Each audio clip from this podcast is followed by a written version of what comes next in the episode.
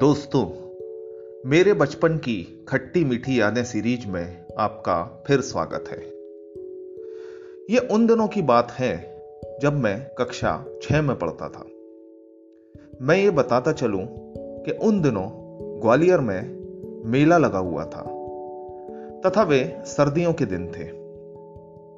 उस दौर में ग्वालियर का मेला पूरे भारत में प्रसिद्ध था, तथा दूर दूर से लोग मेले में खरीदारी करने आते थे।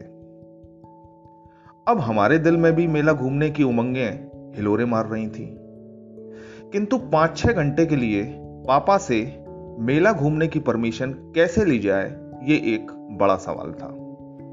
तो हम दोनों भाइयों, यानी मैं और संजू भैया ने एक प्लान बनाया। और प्लान के मुताबिक हमने अपने डेली रूटीन को कुछ एडिट किया। और शाम को छत पर खेलने को तिलांजलि दी तथा हमने कमर तोड़ मेहनत की अपने आप को पढ़ता हुआ दिखाने की।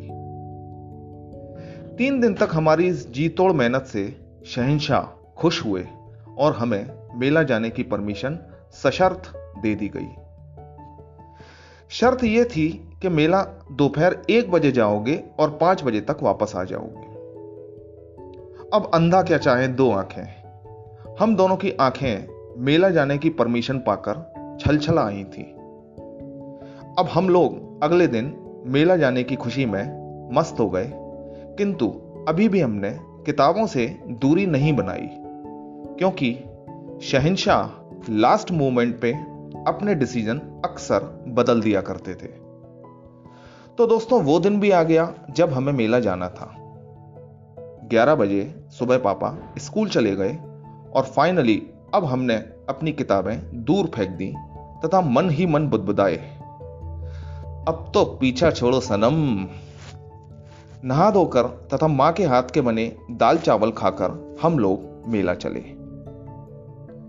मेला पहुंचकर हमने सबसे पहले सोवियत पुस्तक प्रदर्शनी पर धावा बोला तथा हमने वहाँ से एक शानदार किताब, पापा जब बच्चे थी, खरीदी। ये वही किताब है जिसके इंस्पिरेशन से मैं आप लोगों के साथ अपने बचपन की खट्टी मीठी यादें शेयर कर रहा हूँ। पुस्तक प्रदर्शनी से बाहर आकर संजू भैया मुझसे बोले सॉफ्टी खाएगा? सुनकर खुशी के मारे मैंने अपनी गर्दन हाँ में हिला दी, क्योंकि पापा हम लोगों को हमेशा सॉफ्टी कोल्ड ड्रिंक या आइसक्रीम जैसी खतरनाक गला खराब चीज़ों से दूर ही रखते थे।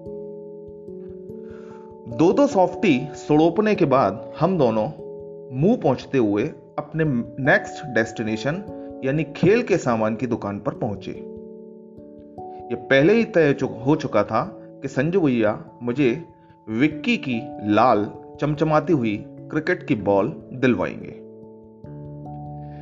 विक्की बॉल का उस समय वैसा ही बड़ा ब्रांड था जैसे आज एस जी या ड्यूक या कोकाबोरा है। संजू भैया ने पाँच रुपए की वो बॉल मुझे खरीद कर दी।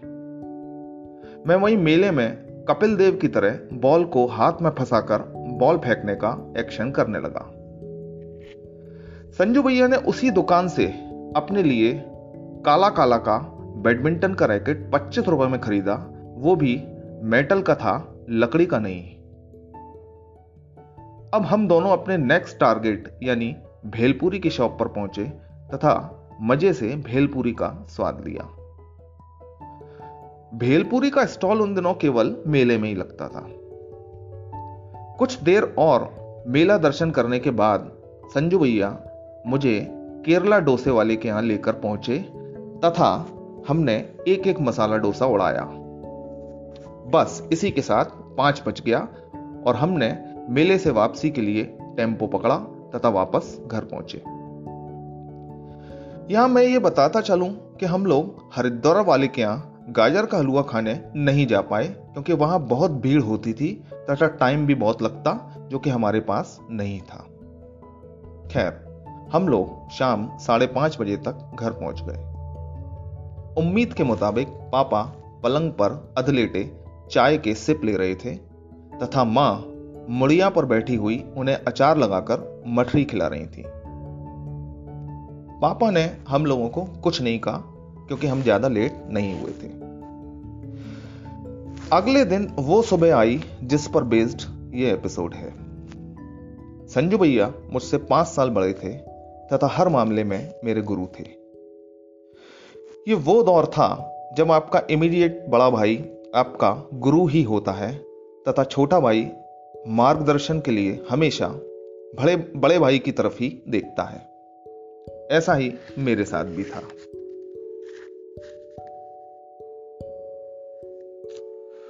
तो बात कुछ यूँ चली कि संजू भैया मुझे कई बार ये बता चुके थे कि क्रिकेट के खेल में गेंदबाज का सबसे खतरनाक अस्त्र जो होता है, उसे गुगली बॉल कहते हैं। गुगली बॉल एक ऐसी बॉल होती है जो यदि बॉलर ने फेंक दी तो यदि बल्लेबाज के रूप में सामने भगवान भी खड़े होंगे तो वो भी क्लीन बोल्ड हो जाएँगे। संजू भैया कहते थे कि गुगली बॉल एक ऐसी बॉल है जो पिच होने के बाद 10 बार हवा में डायरेक्शन बदलती है। वो मुझे बताते थे कि यदि बॉलर ने गुगली बॉल फेंक दी तो बल्लेबाज खुद ब खुद स्टंप के सामने से हट जाता था, क्योंकि उसका बोल्ड होना तो उसी समय तय हो गया था, जब बॉलर ने गुगली गेंद फेंकी थी। संजू भैया की ज़ुबान में गुगली एक बॉलर का ब्रह्मास्त्र होती थी, जिससे कभी कोई नहीं बच पाया था। अब उन्होंने मेरे दिमाग पर उस समय गुगली की ऐसी हवा बनाई कि मैं क्या बताऊँ। उस समय टीवी भी भारतीय घरों में नहीं पहुँचा था, तथा क्रिकेट के लाइव मैच भी हम लोगों ने नहीं देखे थे।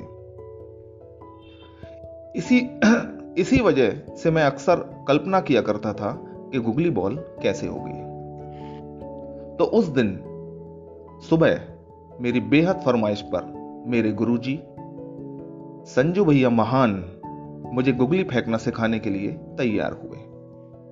हम दोनों माहेश्वरी साहब की छत पर पहुँचे, तथा संजू भैया ने अपने हाथ में वही ब्रांड न्यू विक्की की कॉर्क की गेंद थाम ली, जो हम एक दिन पहले मेले से लेकर आए थे।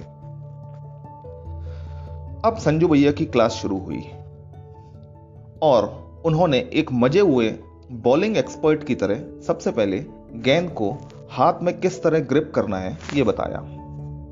उसके बाद उन्होंने बताया कि रिस्ट की पोजीशन कैसे होनी है गुगली फेंकने के लिए? मैं ध्यानपूर्वक उनकी शिक्षा को ग्रहण कर रहा था। उस समय मेरी निगाहों में उनका सम्मान बहुत ज़्यादा बढ़ गया था। जब संजू भैया मुझे सारी बेसिक नॉलेज गुगली की दे चुके, तब जाकर वो समय आया जिसका इंतज़ार मैं सालों से कर रहा था। यानी संजू भैया अब मुझे गुगली फेंक कर दिखाने के लिए तैयार हो गए थे। मैं सांस रोककर अब उस पल का इंतज़ार कर रहा था जब संजू भैया के हाथ से छूटकर गुगली गेंद पड़ने वाली थी। मेरे हाथ में बैट था तथा संजू भैया के हाथ में बॉल। बैट मेरे हाथ में केवल दिखावे के लिए था क्योंकि संजू भैया गुगली फेंकने वाले थे तथा गुगली तो हवा में दस बार मूव करती है और मेरे तो स्टंप वैसे ही उड़, जाने वाले थे। अब संजू भैया ने दो कदम का राउंड आर्म एक्शन लिया और फाइनली उनके हाथ से बहुप्रतीक्षित गुगली निकली। किंतु ये क्या? बॉल सामने मेरी तरफ़ आने के बजाय संजू भैया के हाथ से फिसल कर पीछे की तरफ़ चली गई और छत की दो फुट मुडेर को पार करके 35 फीट नीचे आँगन में, हवा में तैरती हुई गिरने लगी।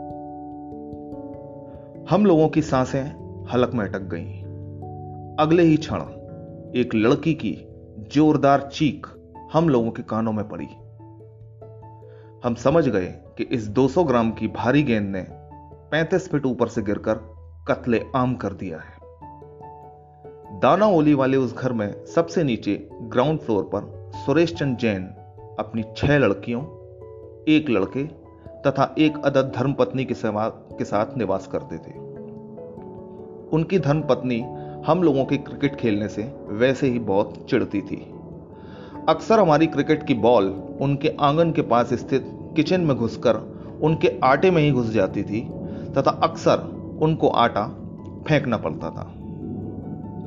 वो जब तब हमारी शिकायत पापा से करके हमें पिटवाती रहती थी। उस दिन उनकी दूसरे नंबर की लड़की पिंकी नीचे आँगन में कपड़े धो रही थी।